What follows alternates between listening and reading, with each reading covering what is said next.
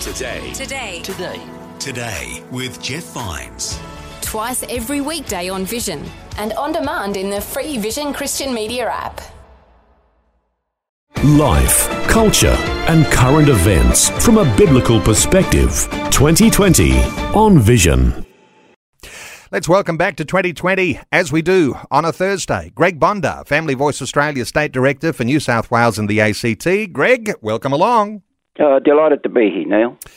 Let's start with this big developing situation in the West. Greg, you've been monitoring this along. I mentioned that we had a, touched on this very briefly on Monday with Martin Iles, but the Western Australian government's policy of refusing to lease its entertainment venues to groups with alternative views to the government. What are your thoughts about what's developing? Well, Neil, look, I'm really, really saddened by this because I think uh, my fears are coming to fruition, uh, which I've alluded to in the past two years with you, Neil.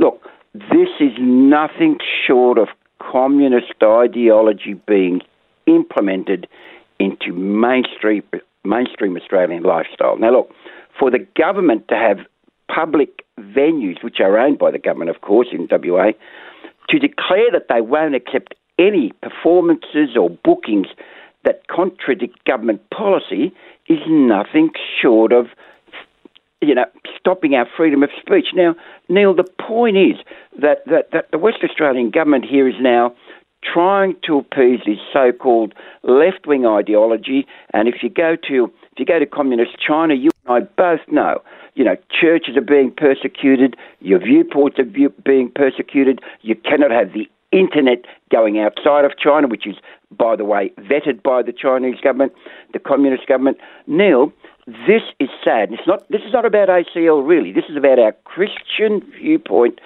being prevented from a heard by the general community. And I'm saddened by this, Neil. I really am. Well, what we've got, if we take the ACL as the example here, and uh, while we think of the ACL as a Christian organisation, uh, and that's what they are, and, mm. uh, and of course they are also a politically active organisation, a very strong and growing political voice. So if you have a political party, which is the McGowan government in WA, saying we will not allow a political voice that has any hmm. dissenting ideas to our own position, isn't that an authoritarian rise of uh, it's it's tyrannical, isn't it? Yeah, Absolutely. No, now look, let me just tell you that it's not just the Christians that are being persecuted here. I mean, the Perth Theatre Trust last year apologised now, hear this, Neil, apologised to the Chinese government after it allowed the Taiwanese acrobatic troupe to perform at the State Theatre. Now, they've apologised to the government of China for allowing an organisation that doesn't agree with Chinese politics. So, uh, so, so therefore, they are also banned. But not only that, Family Voice also opposes voluntary assisted dying, which came into effect in in in uh, first of July, uh, you know, a few weeks ago in WA. So, are we going to be banned from expressing our points of view? Are you going to be banned from talking about it on radio, or you, is, your radio program going to be blackmailed? Uh, uh, uh, blackened out in, in WA. Neil, we can't let this happen.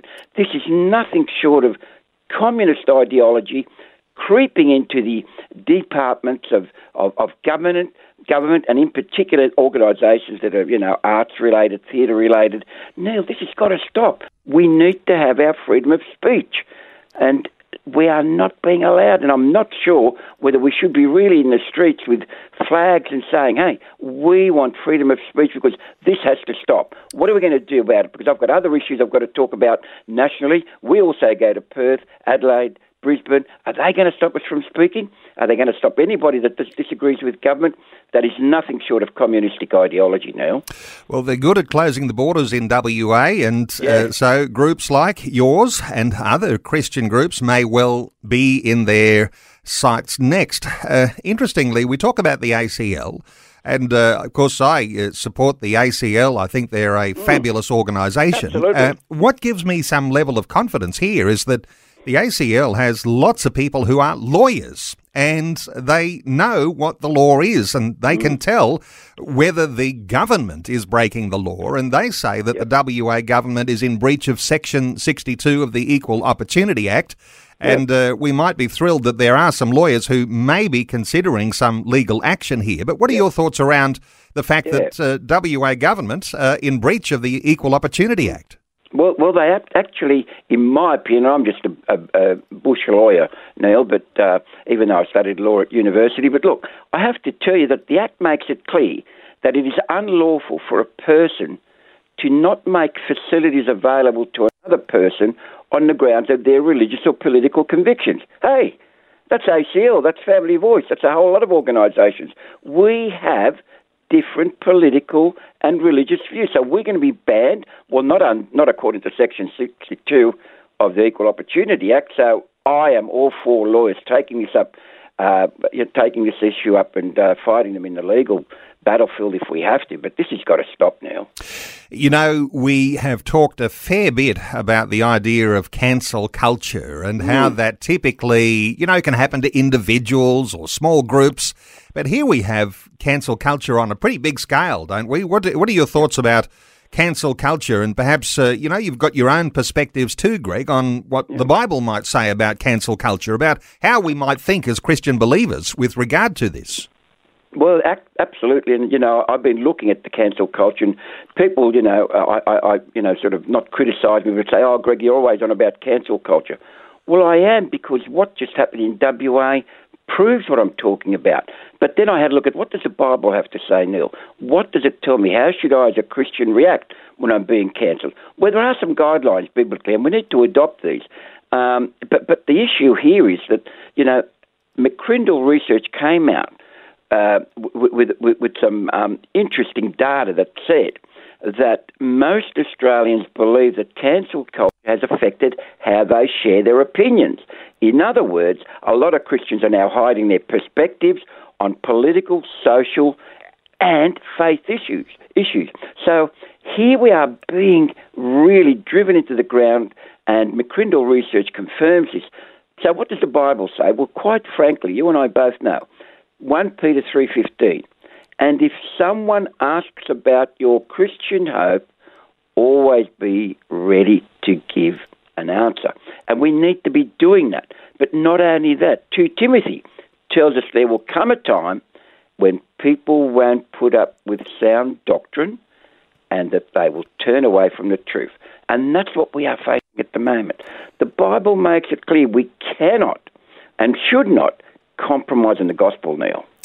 Uh, we've got this, uh, you know, I talk about process from time to time, Greg. The idea that, you know, you first of all silence your opposition. Uh, ultimately, you eliminate your opposition, and that's the way we can see how things have worked uh, with various uh, tyranny uh, throughout history. Uh, there is a sense here, if you're saying, well, how do I react to these things as a Christian? We, we say, well, how does God respond to his enemies? And uh, I wonder whether you've got some thoughts here because uh, because we take our cues from God about how we deal with the people who oppose us. I mean, uh, they're they're trying to cancel us. Uh, what what are your thoughts here? Well, biblically speaking, you know, I, I looked at this carefully, and it is only God that can cancel me as a person. In other words, He doesn't cancel me in point of fact, but what He does is, what He does is He cancels my sin. And that being the case, you know, I should not be putting up with anybody else trying to cancel me.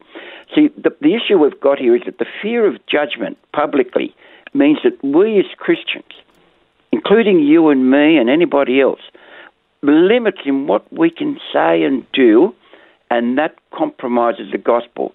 Now, I've got to be careful here because I am I am so the fear of the Lord strikes me, and if I don't want to, I don't want to be going up there at, when the time is right or when I'm meant to go home, and it says, "Go away from me."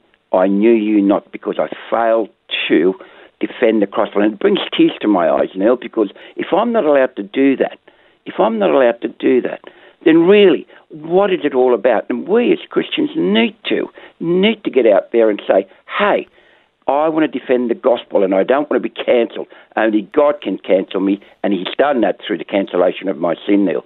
So we've got to put up our hands and say, Count me in, I'm defending the gospel.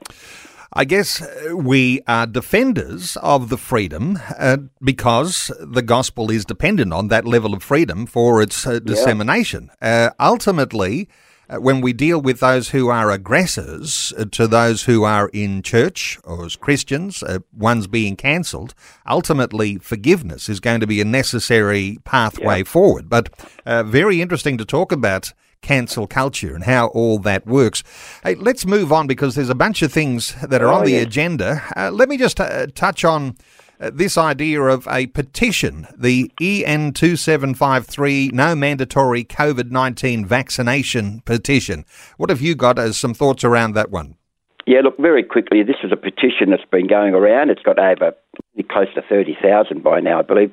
The petition actually closed yesterday, Neil, so unfortunately uh, we can't uh, sign that uh, to be a, a signatory to it. But basically, what it's saying is, and the intent of the petition is that they're trying to make sure that governments do not adopt mandatory passport uh, as a means of allowing you to travel, work, or whatever the case may be. Now, they're saying that uh, it breaches the Nuremberg Code. Well, I'm not sure about that because the Nuremberg Code, for those that know, uh, was developed uh, after World War II and it, it addressed really things like human medical experimentation. Now, we know that COVID 19 vaccinations are approved, but some feel that they are still in the experimental stage. So that being the case, fine. My issue is no government, no government should be making uh, mandatory uh, uh, sort of policies to say, hey, you've got to have a vaccine passport if you can to allow you to travel, work, or whatever else it might be. I'm opposed to that. I think Family Voice is opposed to anything mandatory along those lines because, quite frankly, Neil, it impinges, impinges once again on our freedom of speech and expression. So we make sure that we tell the government no mandatory passport uh, is, is, necessary under the vaccination program. And of course, there's some examples coming around the world, and mm. uh, you know, just uh, as to pick up on uh, vaccine issues. Of course, uh, we've taken a position here at Vision where we don't tell people. Uh, vaccination one way or another. That will come down to people's individual decision as to whether they receive a vaccine.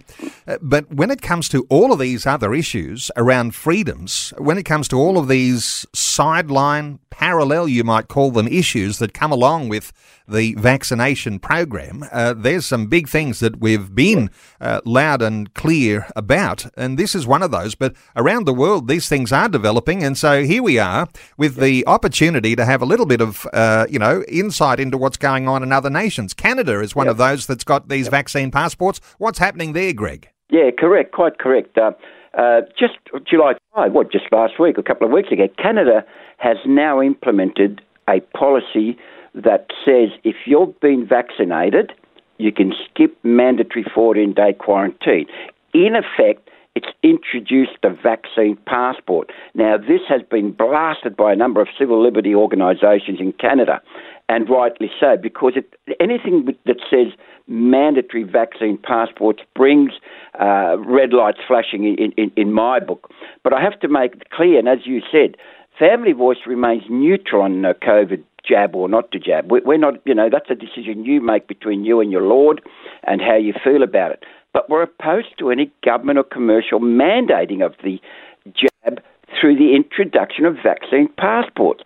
That's like governments telling you what you have to do if you want to survive or function in our in our society. That is wrong. That is morally wrong, and it's uh, certainly an impinging impinges on our freedom of expression, thought. So yeah, Canada's already into it, but I must say now, uh, and I'm happy to say this in the sense that uh, I, I want to make sure I'm transparent.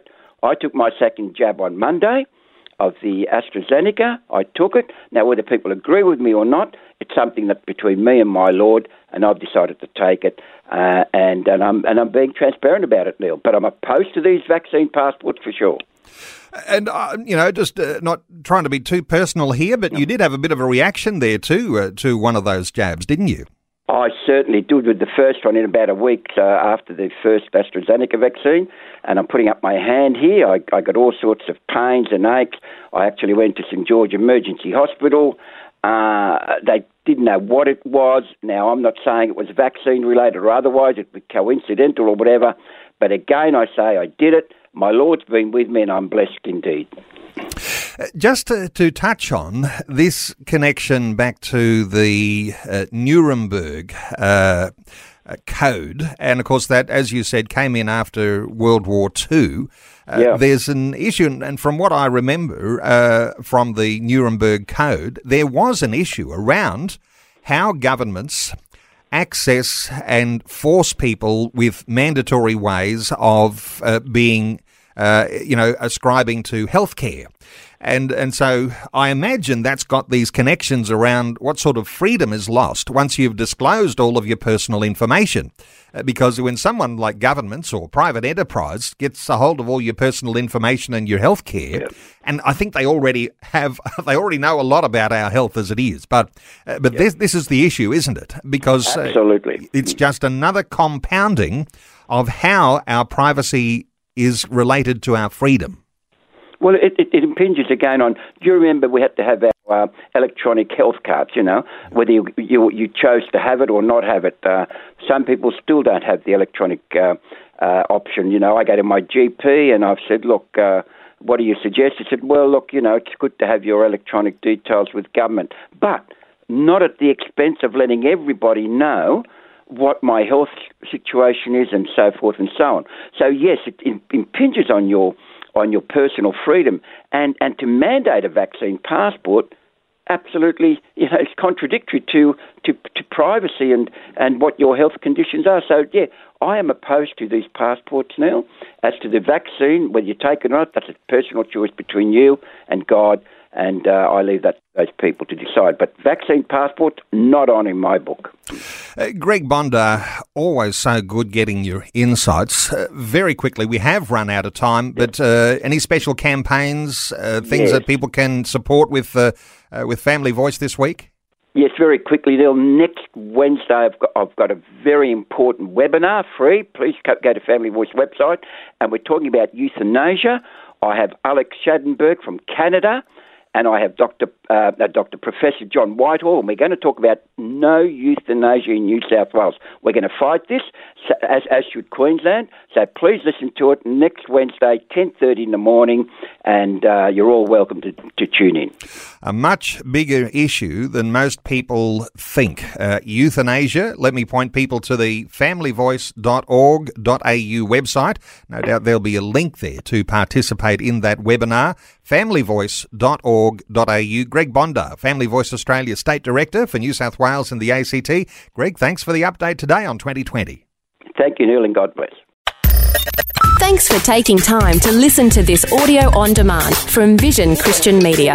To find out more about us, go to vision.org.au.